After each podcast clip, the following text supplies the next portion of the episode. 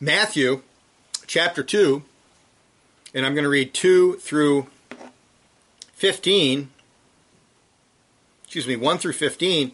Our topic, the Magi come to Jerusalem. The Magi see the star, they come to Jerusalem. So we'll just call this the Magi come to Jerusalem. And they're going to interact with Herod. The Magi come to Jerusalem. Now, after Jesus was born in Bethlehem of Judea in the days of Herod the king, behold, wise men from the east came to Jerusalem, saying, Where is he who has been born king of the Jews? For we have seen his star in the east and have come to worship him. When Herod the king heard this, he was troubled, and all Jerusalem with him. And when he had gathered all the chief priests and scribes of the people together, he inquired of them where the Christ was to be born. So they said to him in Bethlehem of Judea, For thus it is written by the prophet But you, Bethlehem, in the land of Judah, are not the least among the rulers of Judah, for out of you shall come a ruler who will shepherd my people Israel.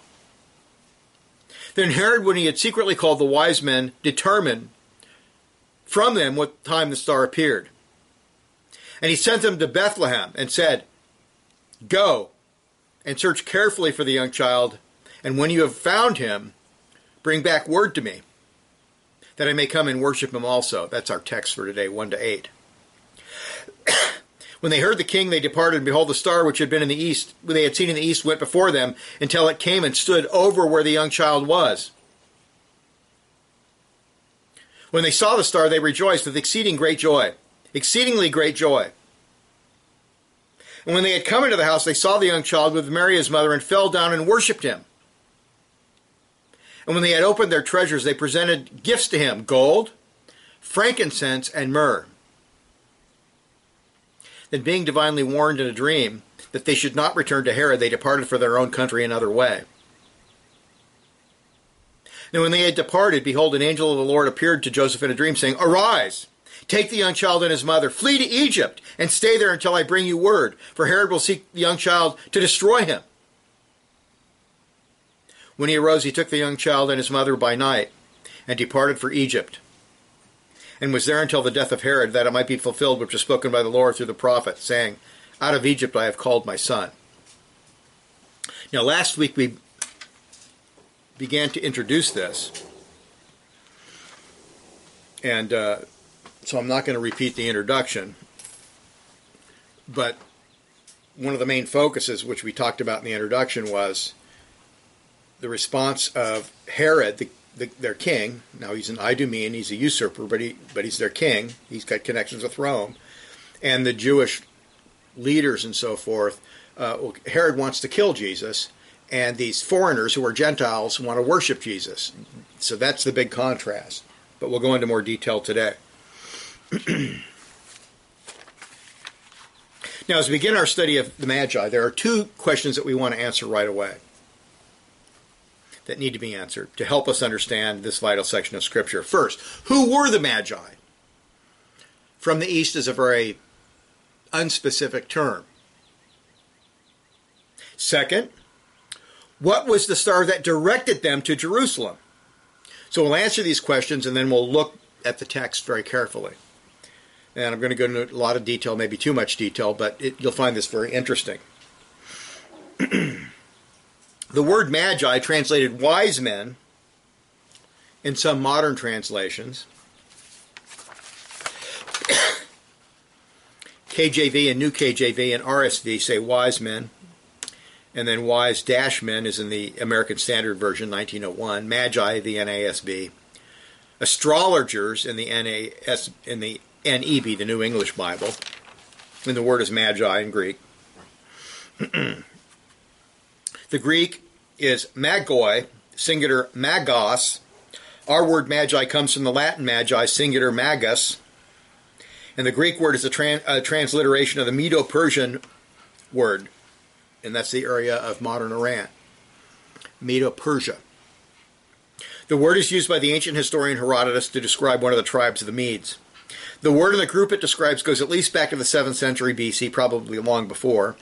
And by the Roman period, the predominant meaning and application of the word had changed into a primarily negative term, uh, magician or sorcerer. And then we get to Acts, Simon Magus, His last name is Simon the Magician. Uh, Simon the Magician, he's purely presented as a, as a, a con artist and a total fraud and an evil person seeking money, which is what most people into magic today are into.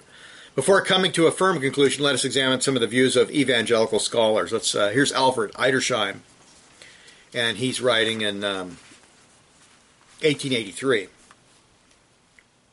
The story of the homage of the infant Savior by the Magi is told by St. Matthew in language of which the brevity constitutes the chief difficulty. Even their designation is not free from ambiguity. The term Magi is used in the the LXX, the Greek Septuagint, by Philo, Josephus, and by profane writers alike in an evil and, so to speak, in a good sense.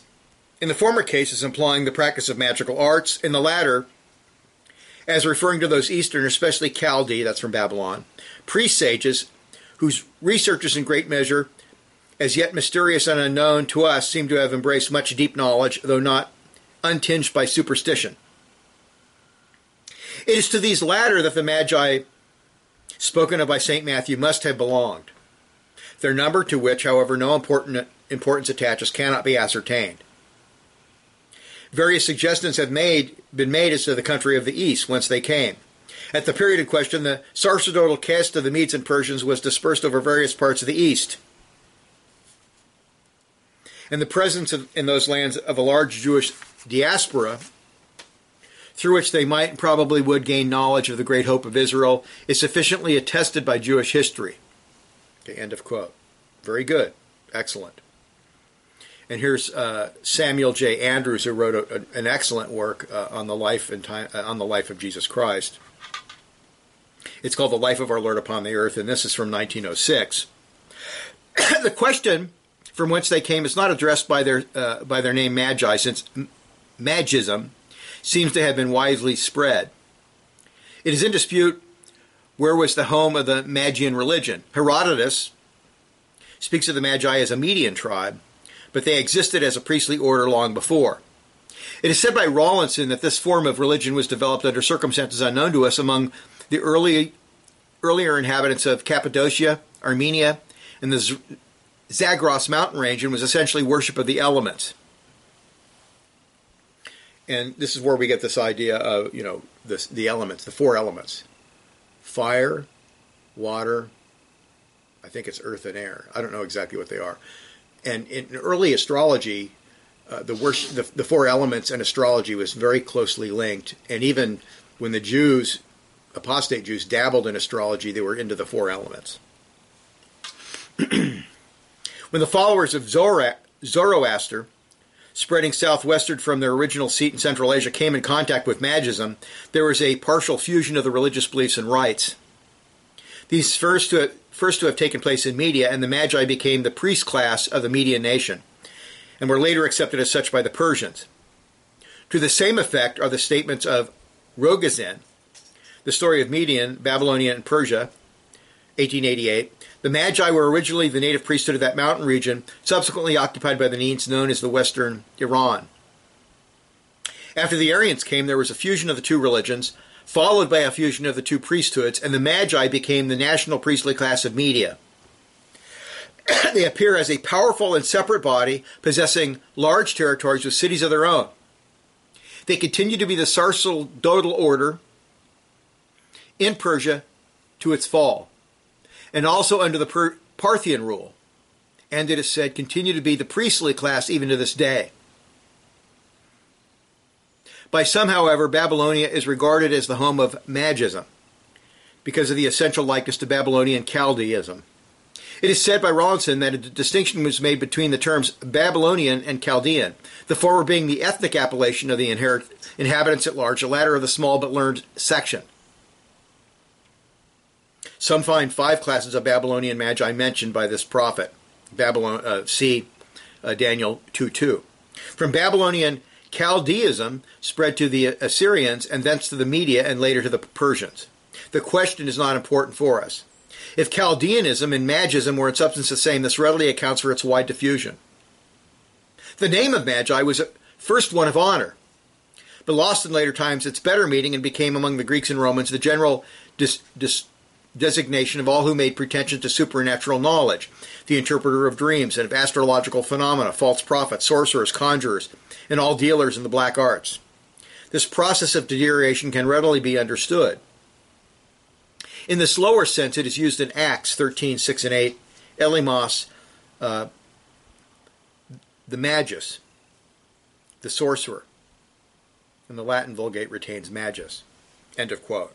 And then we'll do one more. This is a modern one. This is from uh, 1975. D.W. James' comments are, are very helpful. In identifying the Magi in the section of the birth of Christ, Matthew 2 1, 7, and 16, it is necessary to call attention to some significant historical background. Since the days of the prophet Daniel in the 6th century BC, the fortunes of Persia and the Jewish nation had been closely intertwined.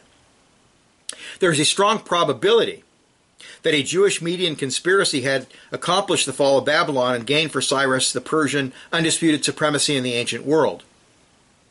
Persian gratitude was magnanimous, with the exception of the interlude during the reign of Cambyses, the consistent Persian policy toward the re-emerging Jewish nation was overwhelmingly supportive. And we know how they were sent back and got their land, you know, they were sent back to Jerusalem and everything. Both nations had in their uh, turn fallen under the Seleucid domination in the wake of Alexander Alexander's conquest. Alexander the Great conquers everything all the way into India. He dies, and then it's split between his, I believe it's his four sons or four generals, one or the other. Both nations had in turn fallen under Seleucid domination in the wake of Alexander's conquest. Subsequently, both had regained their independence, the Jews under the Maccabean leadership, and Persians under the dominantly ruling group within the Parthian Empire.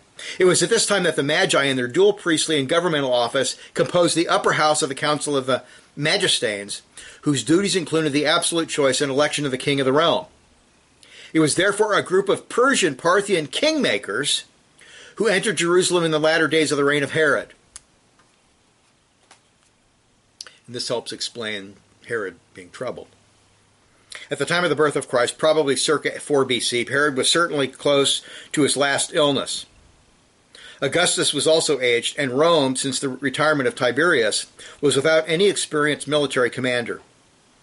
Pro Parthian Armenia was fomenting revolt against Rome, a revolt that was successful, successfully accomplished within two years. The time was ripe for another Parthian invasion of the buffer provinces, except for the fact that Parthia itself was racked by internal dissension. Phraates fourth, the unpopular and aging king, had once been deposed, and it was not improbable that the Persian Magi were already involved in the political maneuvering requisite to choosing a successor. Remember, they're kingmakers. It is possible that the Magi might have taken advantage of the king's lack of popularity to further their own interest with the establishment of a new dynasty, which could have been implemented only if a sufficiently strong contender could be found. At this point in time, it was entirely possible that the messianic prophecies of the Old Testament, culminating in the writings of Daniel, one of their own chief magicians, was of profound motivating significance. The promise of divinely imposed world dominion at the hands of a Jewish monarch was more than acceptable to them. Their own Persian and Medo Persian history was studied with Jewish nobles, ministers, and counselors. And in the great Achaemenid days of the kings themselves were apparently partly of Jewish blood. Okay, you have to remember that when the Jews returned after their captivity in Babylon, only a remnant, only a, a, sm- a small number of Jews returned to Jerusalem. Most Jews stayed in Babylon, which was had been conquered by Medo-Persia, and that were now part of the Persian Empire. In Jerusalem, the sudden appearance of the Magi, probably traveling in force with all imaginable Oriental pomp, and accompanied by ac- adequate cavalry escort to ensure their safe penetration of Roman territory, certainly alarmed Herod and the population of Jerusalem, as it is recorded by Matthew. It would seem as if these magi were attempting to perp- perpetrate a border incident that could bring swift reprisal from the Parthian armies. That's pure speculation. The request of Herod regarding them, who has been born king of the Jews, Matthew 2 2, was a calculated insult to him, who had contrived and bribed his way into that office. Uh, I don't think that part's true. I think that, that I don't think that part's true. I think they just were there to worship Christ. In the providence of God, the messianic prophecy of the kingdom was not then fulfilled. In other words, he didn't assume his authoritative kingship. He didn't become the king with power until the resurrection from the dead, as we know. The Magi, being warned in a dream, a type of communication most acceptable to them, departed to their own country. Uh, 212. With empty hands, within two years, Phraates, the parricide son of Phraates IV, was duly installed by the Magi as the new ruler of Parthia. End of quote. I just think that's very, uh, it's good because it gives you historical, some of the historical background, what's going on here. Now, given the fact that about a period of about two years had elapsed since the appearance of the star, and the Magi appeared in Jerusalem, uh, when the Magi appeared in Jerusalem, the expression the East probably refers to the Magi of Babylon or Persia. Those are, I think, those are the two. Now there were early church fathers and stuff that thought maybe Arabia, uh, because the at the at this time the Yemen king was considered to be believing in the Jewish religion, according to scholars. But I think that's too close. I think two years is quite a while. Uh, many early Christian scholars believe the Magi were from per- from Persia, such as Clement of Alexandria, Diodorus of Tarsus, Chrysostom, Cyril of Alexandria, uh, Juvencus Prudentius, and many pictures of the Magi in medieval art portraying them wearing the long Persian robes of the Magi. Those robes you see in the paintings, those big robes they're wearing, uh, those are Persian outfits. The um, Origen believed they were Chaldeans, and uh, John Gill believes they were Persians. The Babylonian Magi were regarded as the best astronomers, astrologers in the ancient world. And they have been credited with establishing the foundation of the planetary system, time computation, based on precise agile, astrological calculations, and the Western calendar. So uh, their achievements were manifold, and we don't want to just look at them as a bunch of kooky magicians, which they'll descend into, sadly. Were they corrupted by paganism? Obviously. So they weren't. Um, well, these magi were not possessors of special revelation, for they did not know the messianic would be the Messiah would be born in Jerusalem. They had an influence from the true religion, either passed down from Daniel or from members of the diaspora, or both. Because they're looking for the Jewish Messiah, they're looking for the Jewish king, the one prophesied. They couldn't learn that by seeing a star. They had to learn that somehow through divine revelation, secondhand, probably from Jews. Well, no doubt from Jews. Now, it is indeed possible, given the great influence of Daniel in Babylon, as an appointed wise man, Daniel 2:48 and 5:11, and he was the most important magi, although he didn't use the exact title because the magi at that time were uh, you had to be born a magi, but he was regarded as a special magi. That the hope of the coming Messiah would rule over the whole world was kept alive among the magi through the generations. And that's very, very clear, very, very clear in Daniel's prophecy. And Daniel's prophecy is so exact and so amazing, saying that the Messiah must come during the Roman Empire, the Fourth Empire. Uh, that liberals reject the book of Daniel as being written before before these events occurred. They don't they don't accept it because it's just too specific. Because they're unbelieving heretics and liars and Satanists. The fact that much of what the Magi believed was worthless, harmful, and pagan does not detract from God's revealing the star to these men and giving them hope so they sought out God's Messiah. God may have true servants of himself in places we do not expect. uh, the famous painter, Michelangelo, I believe it was, was a secret believer. He was a Protestant. And I, I watched an excellent documentary. The symbol of Protestantism in Italy, uh, you find it in almost every one of his paintings. And it was the symbol of Protestantism. It was a, they had to keep it secret or they would be killed.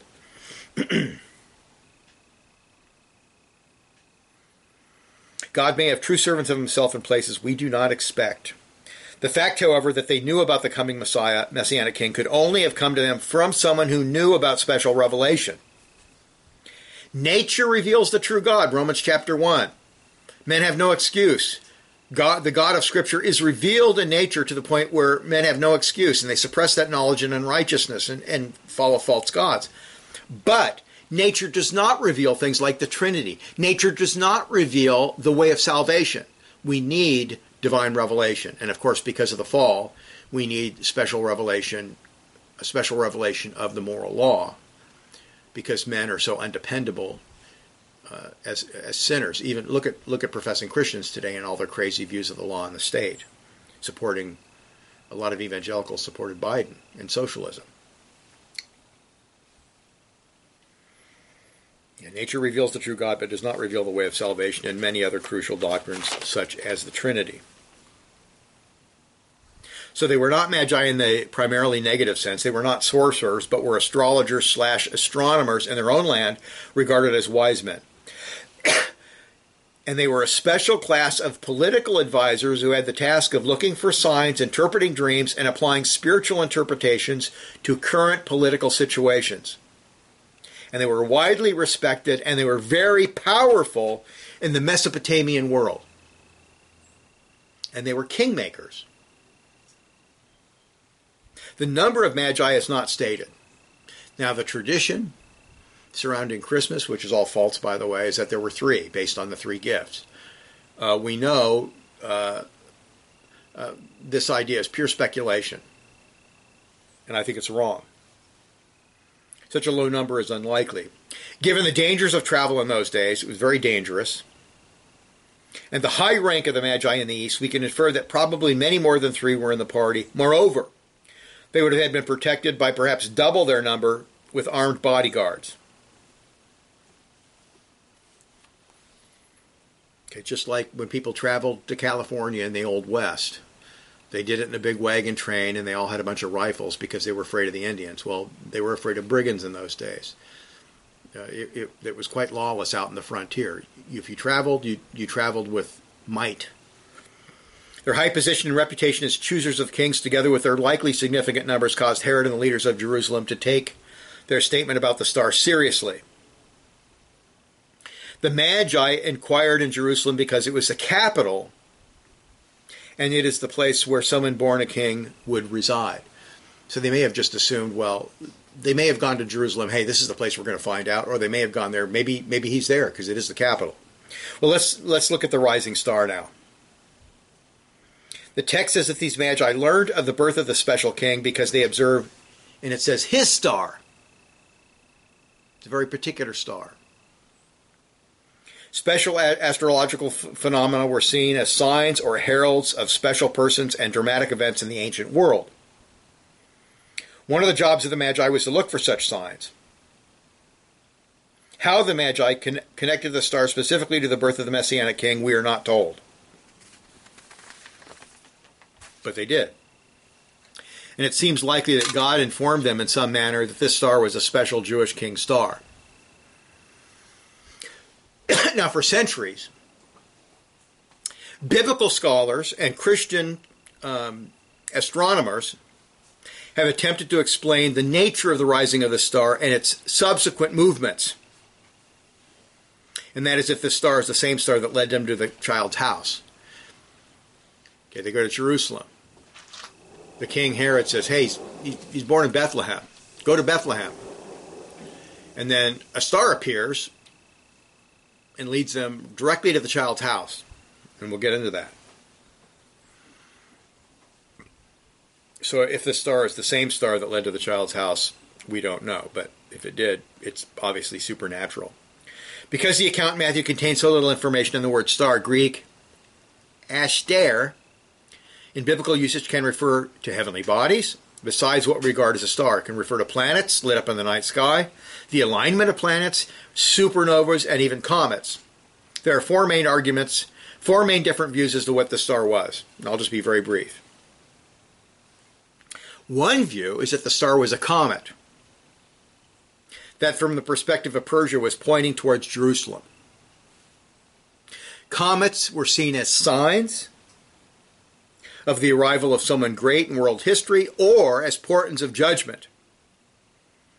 And according to, I believe, Josephus and other scholars, uh, there was a comet that appeared over Jerusalem when the Romans destroyed it. I'd have to look into that. Most astronomers have not been able to identify any comets that would have been visible in the night sky at the correct time, which would have been around 4 BC. Halley's comet appeared too early to be the sign. It appeared uh, during 12 to 11 BC, seven to eight years before Jesus' birth. So it's just too early. But Halley's comet did appear. Two, a common view is that the star was a planetary alignment or constellation and a conjunction of planets in the night sky. And when you have that, it'll, it'll appear very bright in the night sky, and it's visible to the naked eye. In 7 BC, there was a conjunction of Saturn and, Nep- uh, Saturn and Jupiter in the constellation of Pisces, the fish. This would have been visible to the naked eye and would have been regarded as highly significant to astrologers. In ancient times, Jupiter was regarded as a royal planet, while Saturn represented the Westlands, Judea. Pisces is said to signify the arrival of the last days. The Magi, we are told, would regard this alignment as teaching that in Judea a king is born who will usher in the final period of history. That all fits very nicely, doesn't it? Although very clever, this view, uh, like the previous one, is simply too early. Jesus was born shortly before the death of Herod, not years before. Okay, if it was if that view is true, then Jesus and his family spent years in Egypt. It's just too early. We know he was born right around 4 BC. And then number three. Another view which is better, which comports better with the uh, time of Jesus' birth, is that the star was a supernova. There was a kind of massive explosion in space that produced a very bright light that appeared in the sky only temporarily. This was the preferred theory of Johannes Kepler, a great scholar and studier of the stars, even though he also noted the planetary conjunction of 7 BC. Chinese astrologers, who were quite good, recorded a nova which was visible for 70 days in 5 to 4 BC, which would fit a date shortly before the death of Herod. That's the third view, a nova or supernova. Number four, and this is, I think, the best view, the view that fits the recorded facts of Matthew that does not suffer from the problems associated with the natural astrological phenomena position is that the star in the sky was a supernatural manifestation placed in the sky by God. Now, many scholars generally believe that the star was seen by the Magi until they reached Jerusalem and then it disappeared for a time. But then it reappeared and then directed them to the very house where the young Jesus was living. That's what it says. Not simply to the town, but to the house. It stood over the house. This could not be a natural phenomenon. Even if one takes the position that a star appeared telling the Magi of the Jewish king's birth and they simply inferred that they needed to go to Jerusalem, the appearance of the star that takes them to Joseph's house in Bethlehem, the traditional place, or Nazareth, the more likely place, and I'll get to that, Lord willing, next week, inferred from Luke 239, and the fact that Joseph and Mary were from Nazareth, why would they stay in Bethlehem for two years, was clearly supernatural. Although the natural astrological explanations are fascinating, it appears that Matthew 2 9 can only be explained as a divine provision, especially the appearance of the. They're asking, where, where's the Messiah to be born? Well, the star wasn't telling them. Well, and they say Bethlehem. Then a, a star appears and takes them right to the house. Interesting. And then that brings us to the Magi's question. After the Magi arrived in Jerusalem, they asked, Where is he who is born king of the Jews? For we have seen a star in the east and have come to worship him. Verse 2. So the Magi know enough doctrine to look for the coming of the Messianic king. But they did not know Scripture. It's apparent they did not possess the Scriptures, were not students of Scripture, and thus they went to the capital of Israel to ask those who were supposed to know the Scriptures the answer. Very interesting. So they did the right thing. Let's go to who, who might know. Now, it is possible that since the Magi are unfamiliar with the prophecy in Micah, they assumed that the special child would be born in the capital city, the city of kings. That's possible. But Jerusalem is also the place where the greatest scholars would be. Jerusalem possessed the political and religious leaders of the covenant nation. The temple was the center of the people's religious system and the center of the priesthood. They came to the correct place to inquire where would the king be born. The, the king prophesied in the Old Testament, the king who would be Davidic. Although they were ignorant of the content of the prophecies regarding the Christ, they were somehow aware that the Jewish scriptures contained the answers regarding this king.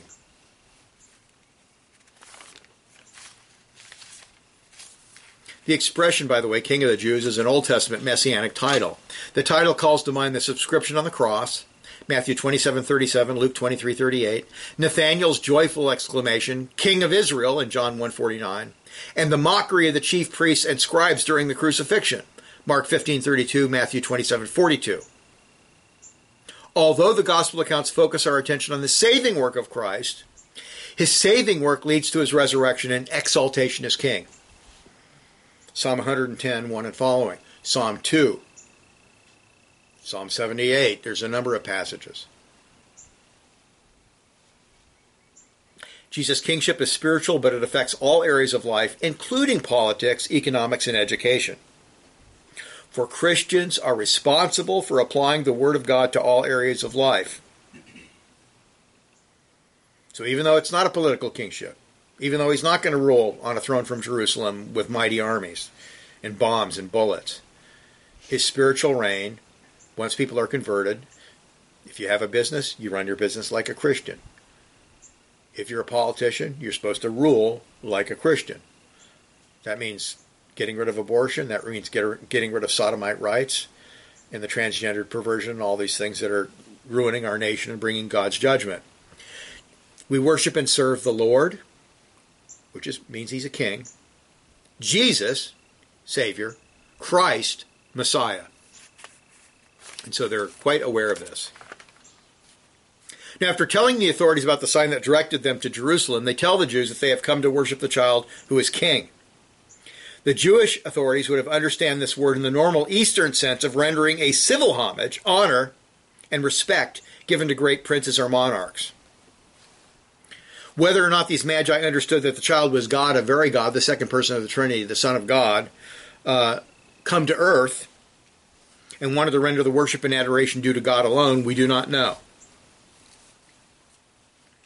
They did offer very expensive gifts, which is the normal practice of friendly nations when a birth occurred in the royal family.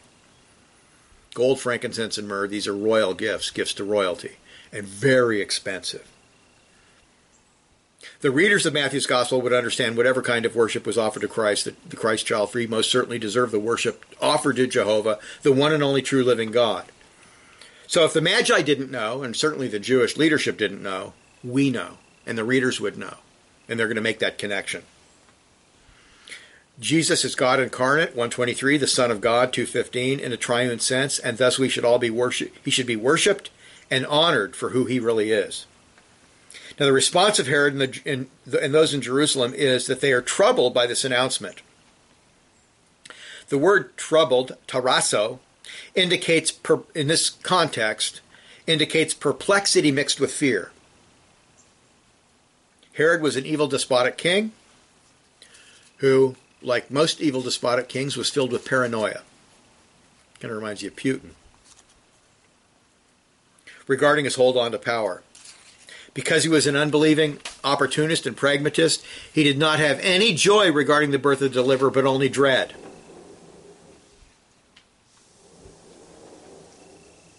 If someone from the lineage of David, the royal house, the prophesied Messiah, was born, the rightful heir to the throne, the promised king, prophesied in Scripture, had come, what would the people think of Herod, who was an Idumean tyrant?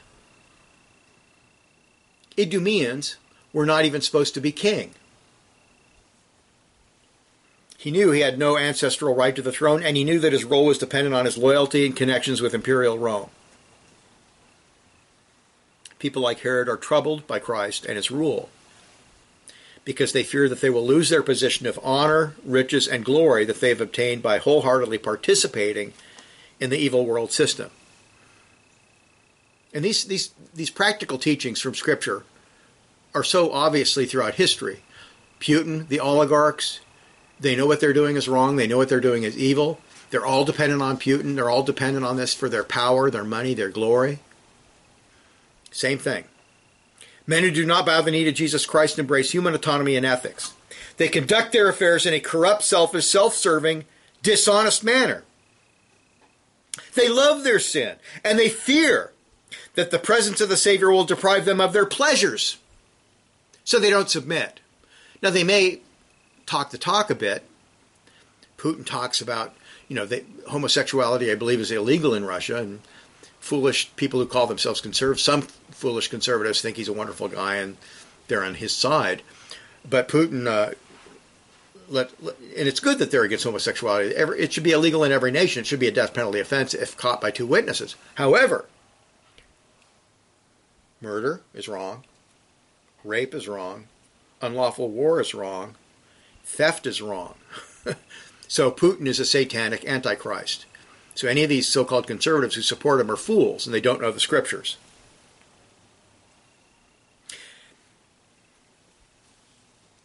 They love their sin. And they fear that the presence of the Savior will deprive them of their pleasures and their power. Our Lord said, John 3 19 to 20, and this is the condemnation that the light has come into the world and men love darkness rather than light because their deeds were evil. For everyone practicing evil hates the light and does not come to the light, lest his deeds should be exposed. The teaching in the Bible about Herod, the teaching in the book of Revelation, where you've got a tyrant and you've got false prophets supporting the tyrant, a false prophet. That whatever your view is of Revelation, whether you think it's talking about Israel or whether you think it's talking about the papacy or whether you're, you're a futurist and you think it's about a future dictator, these principles taught apply throughout all history. You've got a tyrant, you've got a court and a press that support the tyrant. So all these things repeat themselves throughout history. The Lord Jesus came down from heaven to heal the sick, teach nothing but the truth, and save sinners from guilt. The guilt and slavery to sin.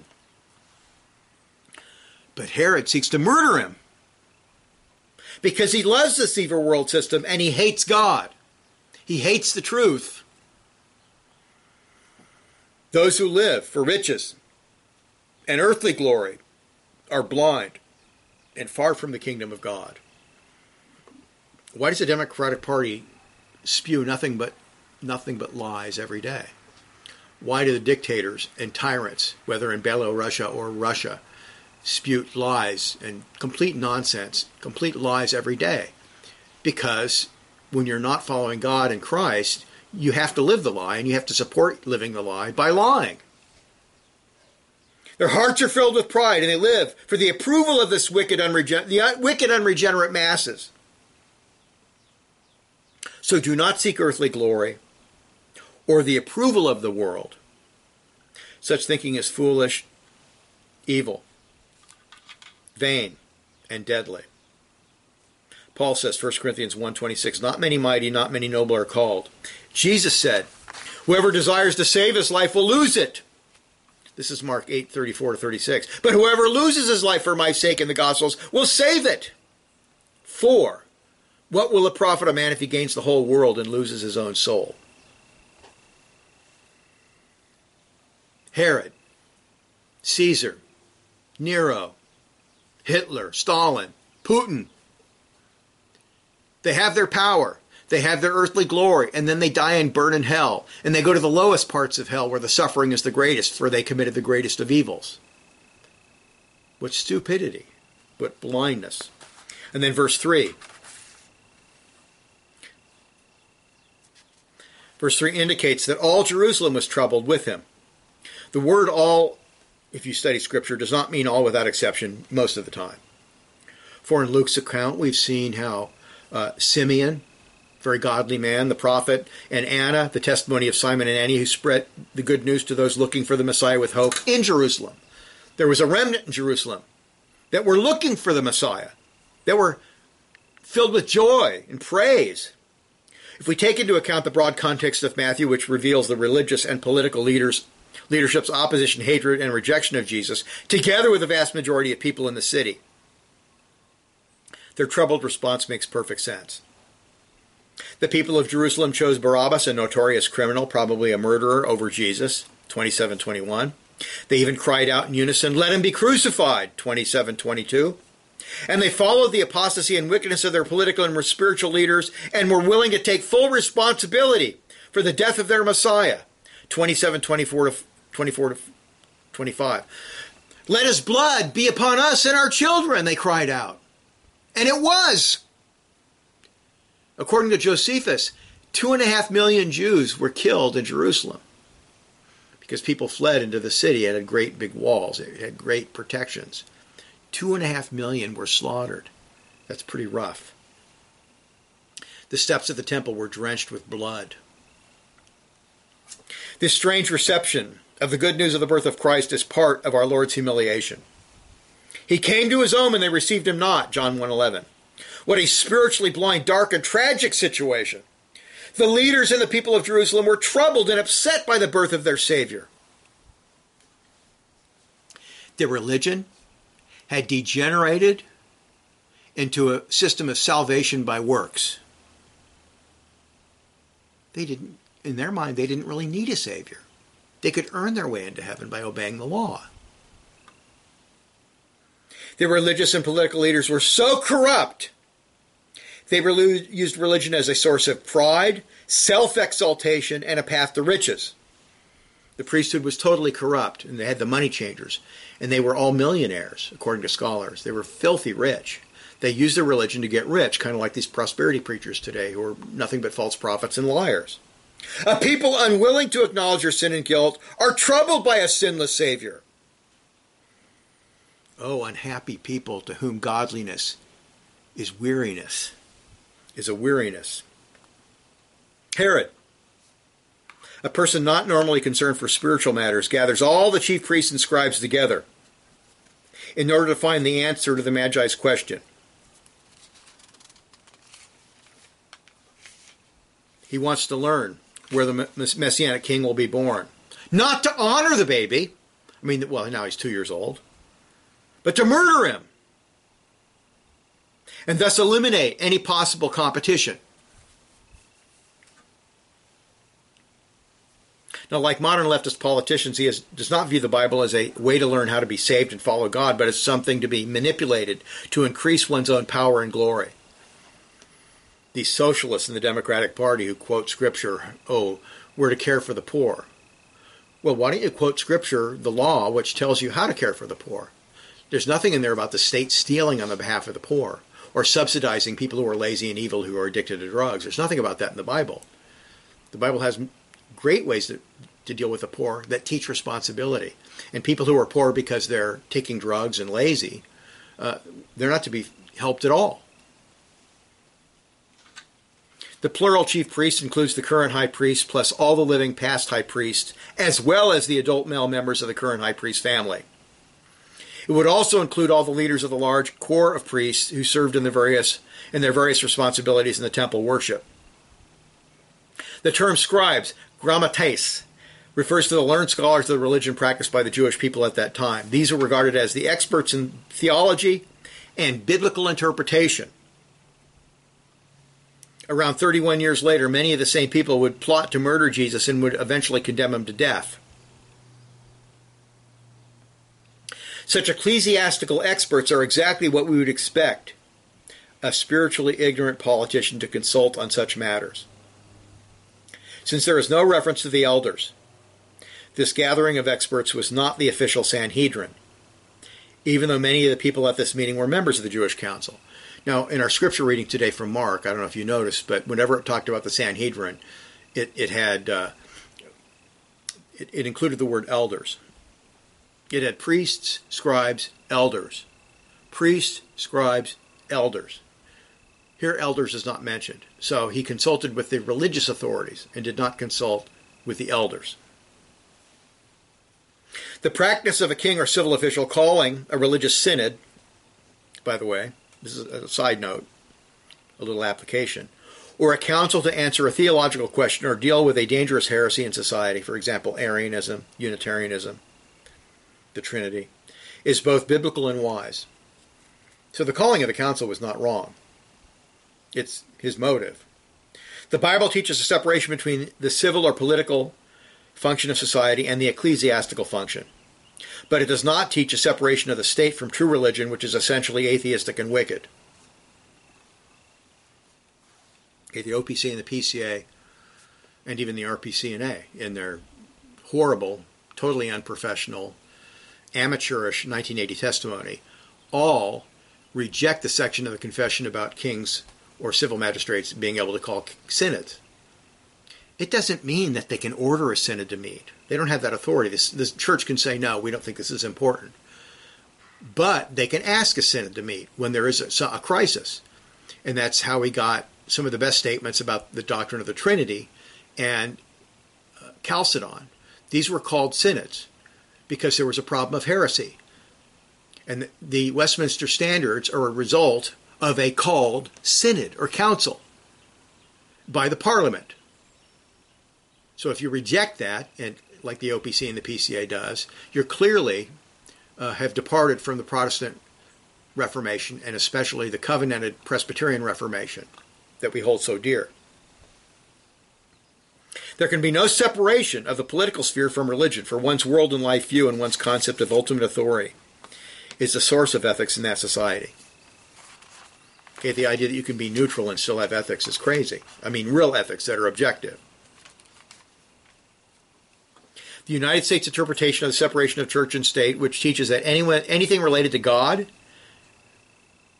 Jesus Christ and the Bible, and Christian ethics, etc., must be excluded from our courts and legislation, our government altogether, has given us radical ethical relativism and many laws that are obviously grossly immoral and absurd no fault divorce, the legalization of fornication, adultery, homosexual behavior, hom- uh, homo marriage, cross dressing, the so called transgendered perversion, abortion on demand, fiat currency, the redistribution of wealth by state theft in the name of compassion. By rejecting the God of the Bible, Jesus Christ and the, Bi- uh, and the Bible, the United States has proclaimed that man and man alone is the source of law and meaning. So you go, what? You know, Joe, Joe Biden, our satanic president. He's evil, totally evil, totally satanic. He's got one foot in hell already. He's so old. Uh, he makes these, you know, well, if you are renting an apartment, they don't have to pay rent. These these these statements they're arbitrary, and they're not based on factuality. They're not based on reality. This is the religion or philosophy of secular humanism. Such a worldview is idolatry and points man to both anarchism, lawlessness, and a radical statism. And if you don't believe me, of course, the Bible supports what I say, so it has to be true. But if you don't believe me, look at all the states, look at all the big cities controlled by Democrats. Anarchy and statism. Law abiding citizens, they don't have rights. The criminals, the drug addicts, the prostitutes, they have rights.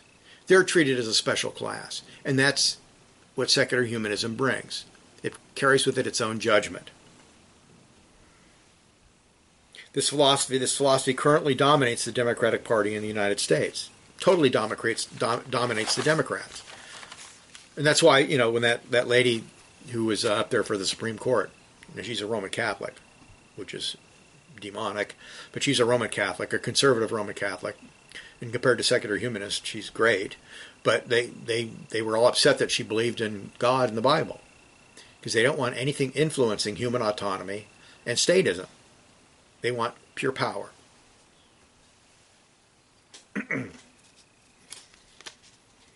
Herod's procedure was correct, but his motive was evil and satanic. So the religious leaders give Herod the correct answer from Micah 5 2.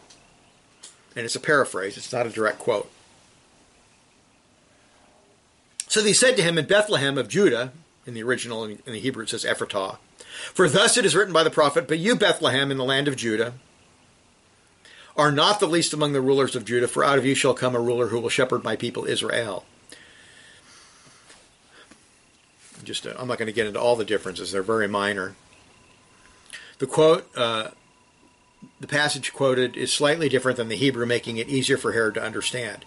Instead of saying Bethlehem Ephratah, Ephratah is the Hebrew for fruitful, they say Bethlehem in the land of Judah. That's what Herod could understand that. Plus, there was more than one Bethlehem. Bethlehem Ephratah was in the land of Judah, but Herod would probably be unfamiliar with the word Ephratah. They also paraphrase too little to be among the thousands of Judah, to by no means least, which means essentially the same thing. The fact that Matthew quotes the council's paraphrase or loose translation verbatim reveals the precision of the gospel accounts. They're precise, they're accurate, they're infallible.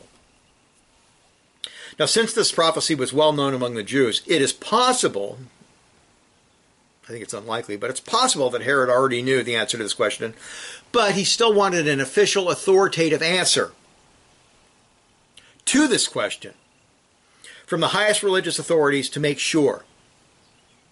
And this is very interesting in God's providence. Matthew wanted his Jewish readers to see that the highest council of religious scholars of their nation all agreed regarding Bethlehem being the correct place.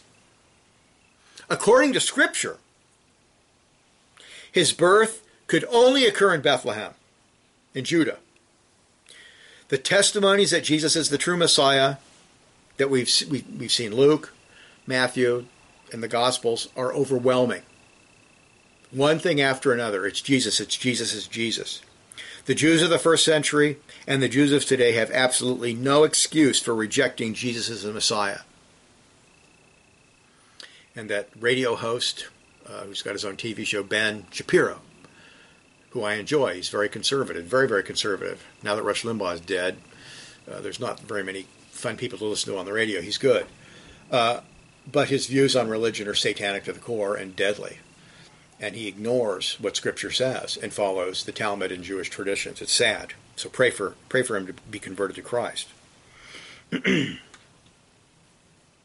Herod's evil motive begins to manifest itself in verse 7, where he had a secret meeting with the Magi in order to determine the precise time the star of the new king appeared. So he waits till the council, all the people disperse. He has a secret meeting with the Magi. He did not want anyone in the religious leadership to know what he was planning to do. The assumption of this verse and what follows is that the king of the Jews was born the moment the star appeared. That's the assumption. This view is supported by the fact that when the Magi find the Holy Family, they are not staying in a manger, but they are living in a house. And it also comports with the time needed to analyze the purpose of the star, gather the Magi, travel from Persia or Babylon to Jerusalem. It also comports with the fact that Herod will kill everybody two years old and younger in Bethlehem. Tyrants do not fear God nor regard his holy and just commandments. They laugh and make sport with holy things. Herod uses inspired prophecy to plan evil in his heart. He is a despicable, satanic tyrant. He wants to know what the scripture says, not to obey God, but to kill the Messiah, to kill the Jewish king. And then in verse 8, Herod lies to the Magi so that they would be unwitting informers on the location of the king. Tyrants who are dependent on power, tyranny, they're dependent on spies and informants to retain their power by threats and acts of violence. We see this obviously with Putin in Russia. Uh, 20, uh, 22 uh, people in the Russian press have been murdered since he took power, 22 that we know of. And then uh, we've had a lot of very suspicious deaths among uh, among the oligarchs, which are probably murders. An innocent, unwitting informer is exceptionally useful in gathering accurate information. And they were happy to comply with Herod's request because they were unaware of Herod's nature. Herod convinces them that he too wants to come and worship the new king. Now, Herod at this time is very old. He'd been ruling for 35 years, for over 35 years. He was old. His health was in decline, and with only months, very likely, given the context, the, the, the passage. He's only got months to live. And then he would die. The king who was born when the star appeared was only around two years old. The Magi could have easily reasoned that Herod wanted to pay homage to his successor. What does Herod have to worry about? He's, he's a babe. He's, he's, he's a toddler. He's not going to come and take over. Herod's old. Evil tyrants often like to cover their wicked motives and plans with an outward show of piety. And his paranoia is such that he's willing to kill all the babies in Bethlehem. he's willing to kill the Messianic king as a two year old when he's not even a threat. So we see the evil of Herod, we see the piety of the Magi, and we see more and more testimonies from the Gospels that Jesus has to be the Christ. And I, I, I say, to, you know, I know I've witnessed to Jews, I've witnessed to ultra Orthodox Jews and, and, and Jews, and I, you know, I say, well, look, Daniel says he's got to come in the Roman Empire. What do you do with that?